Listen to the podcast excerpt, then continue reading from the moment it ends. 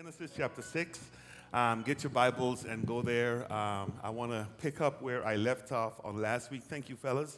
Uh, I want to review a little bit just to share a couple of more things uh, as it relates to that passage to, to open our eyes, to help us with the church as we get to the place to build the ark. Let me begin with this statement by the way of um, introduction for today's message. And uh, I want to encourage you to, you can go to our website or go to iTunes and download, download the podcast for last week's message to be brought up to speed. Um, by way of introduction, I, I, read a book called Courageous Leadership many, many years ago, and it was a book that's written by Bill Hybels. And it was Bill Hybels that, on the, um, I think it was shortly after those planes crashed into the World Trade Center, uh, I think it was September uh, 11, is it 2001?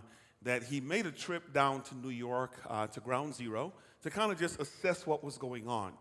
And when, when Hybels looked around, looked around and saw all the pain, saw all the chaos, saw all the catastrophe, um, saw all the violence, let me use the word that we were just talking about, and all the evil that was going on in the world. He saw people crying, he saw wives that had lost their husbands, husbands that had lost their wives, children's that have lost their parents. It was just total chaos. Hybels came to the conclusion that the church really is the only hope for the world today. Amen. And, and I'm coming to the position in my life where I have to agree with him more and more that whether we want to admit the truth or not, the church really is the hope for the world today. The reason I'm saying that is because today's society um, is just as bad, or if you look at the violence that's going on that led up to the World Trade Center, it's just simply an escalation of the evil that exists in the world. And does anybody in here know there's going to be a point in time where God is going to put an end to all of this? Come on, say amen if you believe that. Yeah, and we're going to see in a little while scripture is clear where God says, My spirit will not always strive with men. I'm going to read this again. But what happens, and I was sharing this on Wednesday night, is that as times um, God delays his coming and time lapses on, we fool ourselves into thinking that God is okay with what he sees. I need to remind you, church, that God is not okay with what he sees. And, and, and my challenge with the church today, and I know it's going to sound like I'm picking on the church, but I'm in a different vein right now. I just need to be honest with us, is that we so adjust or conform to the ways of the world that as the world goes haywire, the church feels as if it too needs, needs to go haywire to keep up with the world. People, that's the furthest thing from the truth. We're a called out people. We're, we're, we're separate people. We're people that ought to be committed to God. And, and, and, and, and where God has me in this place is sometimes we've forgotten the existence, the reason for the existence of the church, and we need to rekindle the flame so we can be uh, working with God in reconciling the world to Himself. That, that scenario that I just painted is, is no different than what we're talking about in the book of Genesis, chapter 6. If you can grab your Bibles and go with me to Genesis chapter 6, I want to walk you through a few things that's stated in the text so we can get to where um, God would have us to go. If you get to Genesis chapter 6, stick your finger there and then back over to Genesis chapter 1, uh, verses 26, um, for just a little bit of literary context, and then we're going to move to chapter 6. I need, I need to show you a couple of things that I'm hoping will open your eyes to the state of affairs as we walk through the passage of scripture that's in front of us. So, Genesis chapter 1, verse 26. If you're there, say amen. amen. Notice what it says in 1 and 26. I'm reading from the ESV. Then the Lord said, uh, This is during the creation of the heavens and the earth, let us make man in our image after our likeness, and let them have dominion over the fish of the sea and over the birds of the air, the heavens and over the livestock, and over all the earth, and over every creeping thing that creeps on the earth. Then verse 27 says So God created man in his own image. In the image of God created he them, male and female. So, a couple of things I want to point as I read this. Number one, it's important for you to know that God created us to be image bearers. Let me tell you what that means real quick so we can move into the text. His design and intent is that we look like God, we talk like God, we function like God, we behave like God. Come on, say amen. That we have the character trait that God Himself has, okay? So you find that in Genesis 26, but then when you go to verse 28, look at verse 28. 21 and 28 says, And the Lord God blessed them, meaning the people He had created in His image and likeness. And God said to them, Be fruitful and multiply and fill the earth and subdue it. And then notice this and have dominion over the fish of the sea and over the birds of the air and over every li- living thing that moves on the ground. Here's another parenthetic I need to put real quick. When, when God issued the command of dominion, it was humans being made in his image having dominion over the created order of God, meaning the earth, I mean the animals and plant life. There is no mention of humans having dominion over each other. There is no mention of, of, of males dominating females. Brothers, let me help you out. There's no mention of females dominating. You guys get this? Okay. So then, then notice what verse 31 says. Verse 31 says of chapter 1 and God saw everything that he had made, and behold, my translation says it was very good, and there was evening and there was morning the sixth day. What that communicates to me is that the onset of the creation of God, he was pleased because people were functioning as image bearers and they were behaving and they were conducting themselves the way God intended that they behaved and they conduct themselves. Come on, say amen if you're there. Now, here's what I need you to know. Time elapses on. Adam and Eve comes on the scene. They have children, on and on and on and on and on. And we get to Genesis chapter 6 and look at verse 1 of chapter 6. And this to give you a little bit of a literary context of what's happening here so we can talk about what is going on in the text. Verse 6 says, when man, you guys, if you dare say amen. When, um, I'm, chap- I'm sorry, chapter 6, verse 1. Yeah, chapter 6, verse 1. It says here, when man began to multiply on the face of the land, and daughters were born to them, the sons of God saw that the daughters of men were attractive, and they took their wives as their wives any they chose. Let me stop there for a little while. Look at verse 1. When men begin to multiply on the face of the land. Now, here's what you need to know that was very illuminating to me. And I could very well be off um, by a magnitude of some amount, but, but I, I played with some numbers. And I looked at Genesis chapter 3, between Genesis chapter 3 all the way to Genesis chapter 6. And I came up approximating roughly, and I could be way, way off on this, but at a minimum, 5,000 or more years have elapsed. Where you get that, preacher? Well, Doug it, Adam lived a thousand years by himself. Are you with me? So that wasn't just one day. Are you with me? He, he lived a long time. Then he had kids, and you hear about his kids living another 900 and something plus years, I'm up to 2,000. Then Methuselah comes on the scene and he lives another, come, y'all talk to me, another thousand plus years. If I keep doing the math, the duck when child were born, I'm, I'm pretty close to three. Are you with me? And then it starts talking about all these people who lived 800 and 900 and so on so plus years. So I, I, I figure let me lean on the safe side and say that roughly about 5,000 or more years had elapsed since God said, Be fruitful and multiply and replenish the earth. And because time has elapsed, I'm approximating. You figure by this point in time, don't fool yourself into thinking that over 5,000 years, they're still living close to Eden. Yeah, you get it. You get it. Yeah, yeah. Folk, folk had made sojourn. Come on, y'all. I mean, yeah, yeah. I mean, me after a hundred years, I'm tired of Aurora. then after 200, are you with me? I'm tired of Denver. Yeah. After about five, I might end up in South Carolina somewhere messing with Carol. You kind of get what I'm saying? But my point is, my point is that when you look, when you look at chapter 6, verse 1, notice what it says. When men begin to multiply on the face of the land.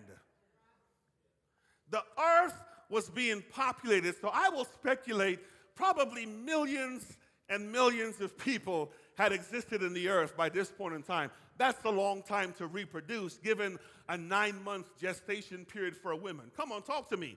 Are you with me? And so, so I want you to imagine with me as we move into the text, I want you to imagine just a large group of people living on the face of the earth. I want you to imagine complete chaos happening kinds of crazy stuff going on on the face of the earth. And here's the first thing I shared with you last week. We must come to the truth that humankind is responsible for the corruption that we experience right now in the earth realm. Okay? Now, let me tell you how bad this thing was. Okay? So look with me at chapter 6, verse 1. Look at a couple of things. It says, Man began to multiply on the land, and daughters were born to them. And then it says this interesting phrase the sons of God saw that the daughters of men were attractive. Okay, let me just be black and white. I did as much work as I could exegetically on the phrase sons of God, and it could mean three different things. Number one, it could literally mean um, inhuman or angels um, that are referred to as the sons of God or angelic being, or it could also mean um, rulers on the face of the earth um, from varying kingdoms. It could also mean uh, descendants of Seth, um, being that they were the only holy ones. Um, after all that work, I came to the conclusion that the biblical um, manuscript, the Ugaritic text, everything supports the phrase that the sons of gods were angelic beings. Now, this trips me out because this is what it means. You had angels up in heaven.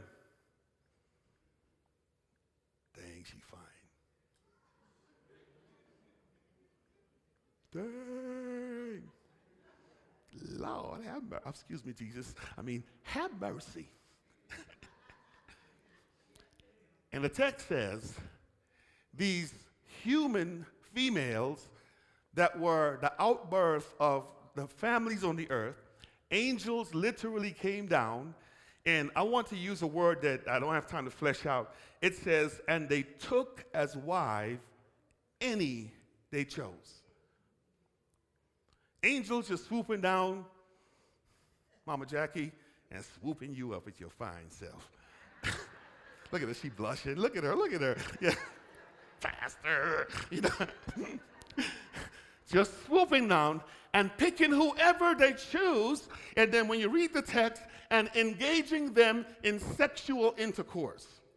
Okay? Now, understand with me, that was not God's design for the creation of, of mankind. His intent was not angels rule over and submit. So his created order was being violated because you remember with me in 1 and 31, God saw all that he made and his conclusion was it was good.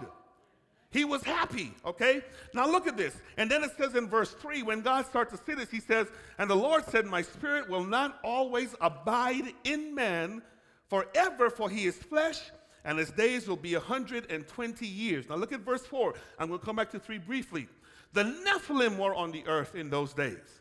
And also afterward, when the sons of God, same angels, came into the daughters of men, they bore children to them and these were mighty men who were of old, the men of renown. That word Nephilim, it has a, a, complex meaning, but in the simplest sense, it means gigantic type, warlike men. So here is me on a surface level reading this thing, and I'm still processing this out. So don't, don't quote me on this, but just hear me say this. It almost seems as if the text were saying that, that these angels were coming down and engaging a human. So you had this subhuman, um, this, this non human being having sex with a human female, and they were creating this mixed breed thing that was creating chaos in the earth. Are you with me? And it's almost as if the text was implying that the lifespan of these beings were long. I'm just saying. And when God looks at this, he says, I must break the cycle. I must put an end to it because it's not my design. Now, the point is this the problem as God sees it is that whenever things get out of order and it gets to a place where it's not functioning the way that God intends for it to function, given time, God will intervene. Come on, say amen. I need you to hear me say this. Given time, God will intervene because the text says, My spirit will not always strive with men. Here's what that looks like in my life. Because I'm a child of God, He'll only let me get away with so much that in time, oh, come on, don't act like it hadn't happened to you. God will only allow you get away with so much then in time, I think I'm comfortable in saying the reason the majority of us are in here worshiping Him this morning is because our time for serving the world ran out. Oh, don't, oh, come on, come on, come on, come on, come on. Because his spirit wasn't always going to strive with men. You thought you just matured and got sick of the sick of the clubs. No, no, no, no. Your time ran out. You thought you just got sick of doing drugs and you gave it up. No, your time ran out. You, come on, I wish I had somebody in here because God's spirit will not always strive with men because he's called, he will put an end to the foolishness. Turn to your neighbor say, neighbor, I hope your time ran out like mine. yeah, yeah, yeah. Y'all gonna get that. That means I'm hoping with the foolishness. Yeah, come on. Are you talking to me this morning? Matter of fact, we don't have time to go here, but we did this on Wednesday. If you were to go to Genesis chapter 24, around verse 36, here's what the Lord says. Here's what Jesus says As it was in the days of Noah, so shall it be in the last days. Come on, because here's the depth of what that passage is saying. When you look at Noah, the problem as we see it was heavenly beings inter, in, um, uh, intermingling with human beings. When I look today, I see situations that are worse than it ever was in the day of Noah. Come on. May I get in trouble this morning? I see men being lovers of men. I see women being, come on, I wish I had somebody in here being lovers of women. I see people having no standards and no boundaries. You think God was mad then? And please hear my heart. My goal is not to offend anyone. I just need to speak the truth of Scripture. The things that existed in the world back then was so upsetting. Imagine what happens when God looks at us now. Turn to them and say, neighbor, he don't want to bother you. He just preaching. Come on, tell him. Yeah, I don't mean to bother you. Yeah, yeah. But I need y'all to hear me. If that's how it was back then, Imagine how bad it is now in the eyes of God. So we must own, we must take responsibility. We've got to take responsibility for the chaos as we see it in the earth realm. Those, those are some of the things that I shared. Now let's, let's read, let's read with me, okay? And, and look at what it says. Now let me, let me move on because I want to get a couple of places real quick. So because of the corruption, God is grieved and he has planned to destroy the earth, okay? Literally in Noah's days, it was rain, in the end, it's not going to be rain no more. It's going to be fire. Are y'all hearing me? Okay. We'll talk about that some point during the course of the year. Let's read. Look at chapter 6, verse 6. Let's read. Let's read. Let's read. Uh, it says here Then the Lord regretted that he had made man, and he's grieved them in his heart. So the Lord says, I will blot out man, whom I've created from the face of the land, man and animals and creeping things and birds of the heaven, for I am sorry that I have made them. Okay? Jump down to verse 13 and verse 17 real quick. Um, look at uh, verse 13. Let me, let me get there. I was teasing Stephanie about her glasses this morning. I'm not going to say nothing with me looking like this. Yeah, there it is right there. Verse 13. and the Lord said to Noah, I have determined to make an end to all flesh for the earth is filled with violence through them. Behold, I will destroy the earth. Okay? And then verse 17, look at verse 7. For behold, I will bring a flood of waters upon the earth to destroy all flesh, in which is the breath of life under heaven. Everything is on, on the earth that is on the earth shall die. That's all I want to say about that, because we talked about it last week extensively. Now, look at this next thing real quick in the midst of a corrupt generation, me take a minute here. God is looking for those who are committed to being in the world, but not, yeah, yeah, yeah. Those are the folk that he wanted to use to build the ark. Now, let's, let's back up. Let me show you this. Let me show you this. Look with me, what verse is that? Look at verse uh, 8 through 9, and let's read. It says, But Noah found what? Grace or favor in who? The eyes of who? Okay? And then it says here in the next verse 9, these are the generation of Noah. Noah was what kind of a man? A righteous man. He was what? Blameless in his generation. Noah walked with God, and Noah had three sons Shem, Ham, and Japheth. Now, let me read between the lines. The text doesn't say that God found favor or grace with Shem, Ham, and Japheth. But he found grace with what? That's a very important statement because the reason I'm here wasn't so much that I was all that, but somebody that I fell in line with covered me. I wish. yeah, in, in my foolishness, somebody that I was in line with covered me. But here's the point I want to make about this text. Remember the data I gave you 5,000 at a minimum plus years had passed millions of people on the face of the earth. And in the midst of all the population that existed on the earth, God scanned the earth and he found, grandma's term, one somebody. That's heavy to me. Now, you, you've got to see millions Heck, let me just use, let me just use um, the, the Metro Denver population, over four plus million people in the Metroplex. God looks in Aurora, God looks in Denver, God looks in Englewood, God looks in Littleton, God looks in Centennial, God looks in Green Valley, God looks in Montbello, He looks in Arvada. Come on, are you tracking with me? He looks in Boulder, He looks in Westminster, He looks in Thornton. He look, come on, are you tracking with me? He, he, he looks all over the place, and out of four million plus people, He only finds, oh my gosh, oh my gosh you wonder why scripture says in the New Testament that many are called. Yeah, you. You remember why, you wonder why scripture says, Broad is the road, and many there be on it, narrow is the way, and few there be that walk therein. Because here's what I'm learning everybody that cries, Lord, Lord, shall, uh, come on now, yeah.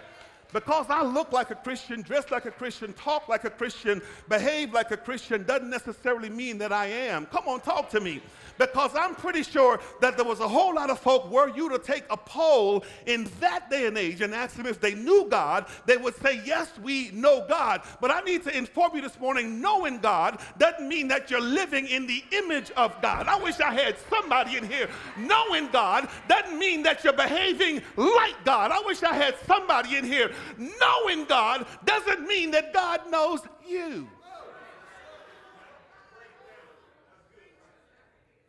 Millions of people. And he finds one. And notice the qualification he was righteous. That means when you went into Noah's house, he wasn't talking the way the world spoke. When you went into Noah's house, he wasn't behaving the way the world behaved. Come on. When you went into Noah's, come on, the stuff that the worlds do, Noah exempted himself. He was in the world, but he was not Oh, yeah, I wish I had somebody in here. He still lived in the world, but the world never got in him.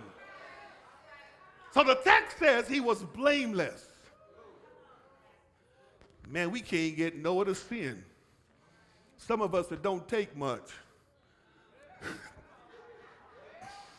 and notice I said us, myself included. Just a look, what you looking at acting like you an angel come down from heaven. Y'all, the brothers know what I'm talking about. Righteous. The question I want to lay to you this morning and myself if God were to surface the earth today, how many Noahs would he find? And would you and I be labeled a Noah?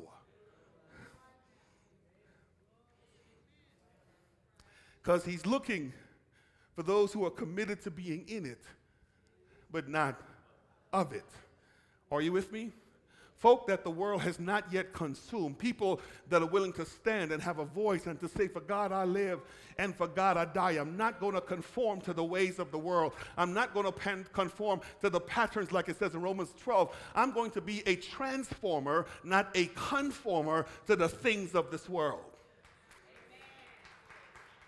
As much as I hate to say it, I need you to hear me say this morning that if you are, if we find ourselves being conformer, be aware the flood is coming. Does this make sense? So he's looking for folk like that to build the ark. Now, let, let me move on because there's a couple of things I need y'all to get with me. Notice this because God is looking for plans to destroy the earth, uh, he is asking the church. So here's what I want y'all to understand the church, then, the church, then, are the called out people of God. It's not a conglomerate of everybody that say, I go, but it's the people that have separated themselves from the earth that are saying, For God I live, for God I die. God are looking for people like that to build an ark to rescue people from the flood. Are you hearing me? Not everyone who applies for the job necessarily can say they're living up to the job requirements. God is looking for people to build an ark to rescue people from his impending judgment. Okay? Now, there's just two brief things I need to say about this ark, then I'm going to stop because I want y'all to get this. Go with me to chapter, look at ch- chapter 6, verse 8. Let me read this, and then, um, then we're going to get to this. Here's what it says Noah found favor. Verse 9, these are the generations of Noah. He had three sons. Okay? Now jump down to 10. And God said to Noah, I have determined to make an end of all flesh, for the earth is filled with violence. Behold, I will destroy it. Verse 14 says, Make yourself an ark of gopher wood. Make what? Rooms in the ark. And it says, Cover it inside and out with pitch. Some of your translations says, Seal it with pitch on the inside and inside, out. Here's a connection I want to make real quick that I think is paramount and very, very important. Never forget when we're building the ark, the Holy Spirit as the sealant. I, I, want, I want to make the connection. Here's what pitch did the pitch prevented water, anything from sneaking into the ark, water, but it also prevented anything from slipping out. We'll talk about this a little more in upcoming weeks. You couldn't get in, but you also couldn't get out. Are you with me? It, it, I, I, want y'all to, to, to, track with me. And, and, and here's the, the beauty of what I want y'all to understand. If we're going to build the ark the way God wants it built, the Holy Spirit must have a dominant place. Because hear me say this it's not what I want, but it's what God wants. And here's how scripture says it in the New Testament in Ephesians we have the Holy Spirit who is in us, by which we have been sealed until the day of redemption. So here's what the Holy Spirit does the Holy Spirit guides me, the Holy Spirit protects me, the Holy Spirit covers me, the Holy Spirit warms me, the Holy Spirit informs me, the Holy Spirit tells me when I'm wrong. I wish I had somebody in here. The Holy Spirit speaks to me and tells me where I ought not go and what I ought not do. The Holy Spirit tells me how I need to behave myself. And the sad commentary with the churches today is that the Holy Spirit still speaks, but the people of God are blind blinding their ears to the voice of God because of the patterns of the world. I want to challenge you this morning. Let us reopen our ears to hear the voice of God. David says it this way in the book of Psalms Thy word have I hidden in my heart that I might not sin against me. I think I'm comfortable in saying that if you're here under the sound of my voice and you have given your heart to God, I am guaranteeing you that the Holy Spirit speaks to you. Whether we listen or not, that's a whole other conversation. but he speaks. He speaks. He speaks. And he's there to provide safety in the midst of whatever we're going through. Come on, Stephen, if you're tracking with me. Now, let me share this, this, this thing, this one last couple of things, and then I'm going to end. Here's the thing I want y'all to understand. Now, the sealant, this is important, is not designed to stop the storm. but it's designed to help you make it through. That baby did a good job when she got to the end of the story. That was my hoop line. Um, I'm going to bring him back up to talk about that. Noah built the ark, and the unfortunate comment is only Noah, Shem, Ham, Japheth, um, probably Miss Noah. Well, let me say Miss Noah.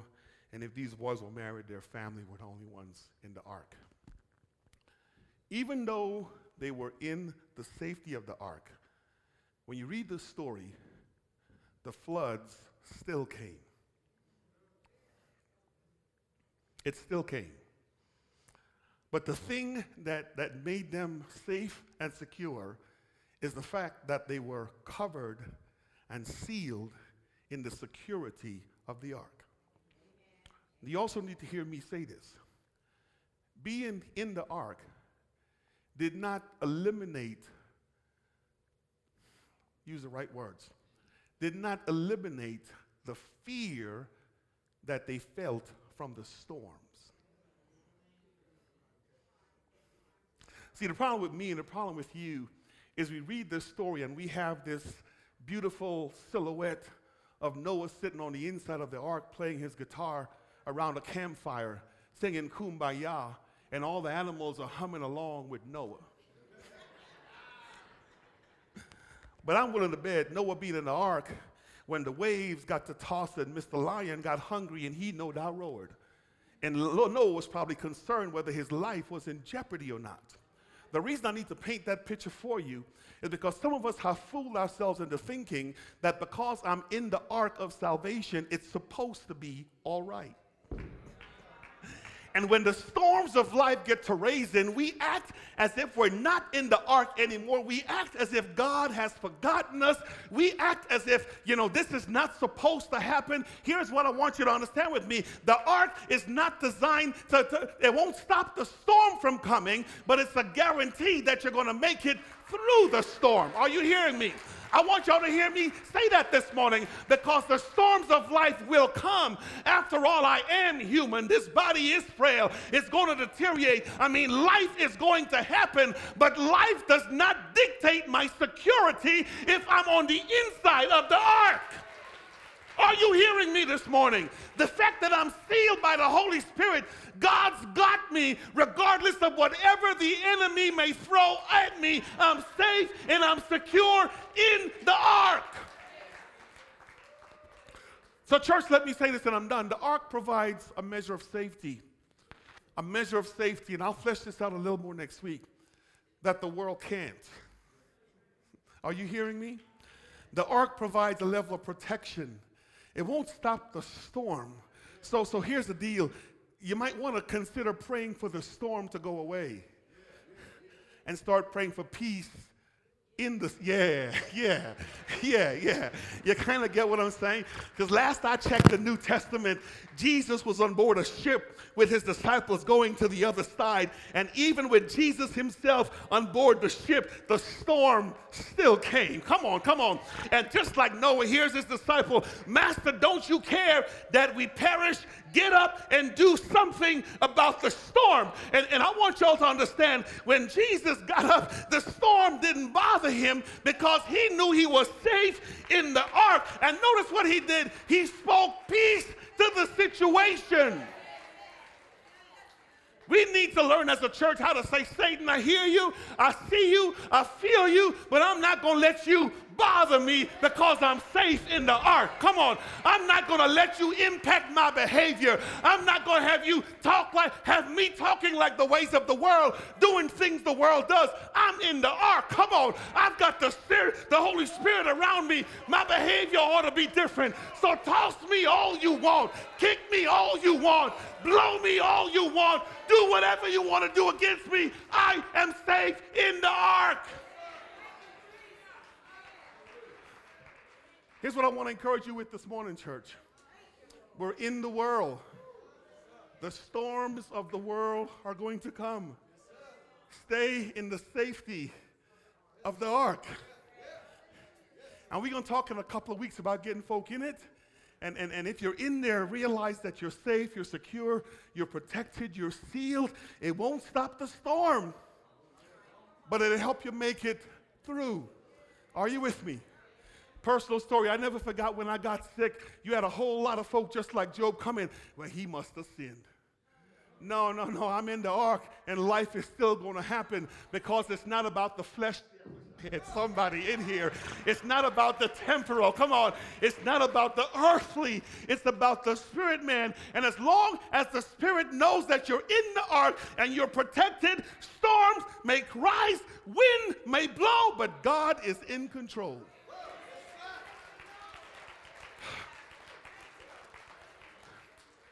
I want to say this this week, and I'll say it again next week. If you're here and you're not in the ark, yeah, time to come in. Time to come in. Time to come in. There's another level of security on the inside of the ark. And I'm going to talk a little bit more about what God does to protect us and keep us next week. But it's very, very important that God's going to destroy this earth. The world is in a bad, bad, bad, bad place and the wrath of God is going to be poured out. That passage in Matthew 24 tells us that we do not have a guarantee of when it's going to happen. We do not know the day or we do not know the hour. I say this a lot. If you think tomorrow is given to you, you're gambling with funds that are not in your bank account. Jesus can come now he can come tomorrow. Let me quote Matthew 24 again. As it was in the days of Noah, so shall it be in these last days. And it continues. Two will be standing in the field, one will be taken, and the other left. Ask yourself, which one are you? The taken or the left? If you're uncertain this morning, I want to invite you again Come. Come in the ark. Come in the ark. Come in the ark. There's safety in the ark. Come on, come in the ark. Come on, come, come, come, come in the ark. Come, come this morning. Come. Elders, stand up. Come. Come in the ark. Ministers, come, come, come. Come in the ark if you're uncertain. Come on, baby. Come on. Time is not guaranteed. Y'all come minister to this young lady. Come on. Time is not guaranteed. Are there others? If God is speaking to you, come this morning. Come on, stand to your feet. Come, come. Come this morning. Come, come, come. The Bible says now is the accepted time. Now is the day of salvation. Don't fool yourself like I need not fool myself into thinking. If God is speaking, harden not your heart. Don't worry about who is looking. Don't look about, worry about who is thinking about whatever about you. They don't have a heaven or a hell to put you in. They don't have an ark to put you in. Only God the ark, the ark of salvation. Come this morning, come this morning, come this morning, come this morning. Come on this morning. Allow God to be God. Father, in the name of Jesus, we ask you to pour out your spirit in this place. Speak, God, as only you can speak. Move as only you can move, Lord. If there is another Lord, that don't know you to be their strength. Draw them, God. Draw them, draw them, draw them, draw them, draw them, draw them. Draw them, God, to you. Draw them to you. Oh, how we love you this morning. We thank you for the security of the ark. We thank you for what you're doing. We thank you for who you are. Move in this place, God, as only you can move. We give our hearts to you. In your name.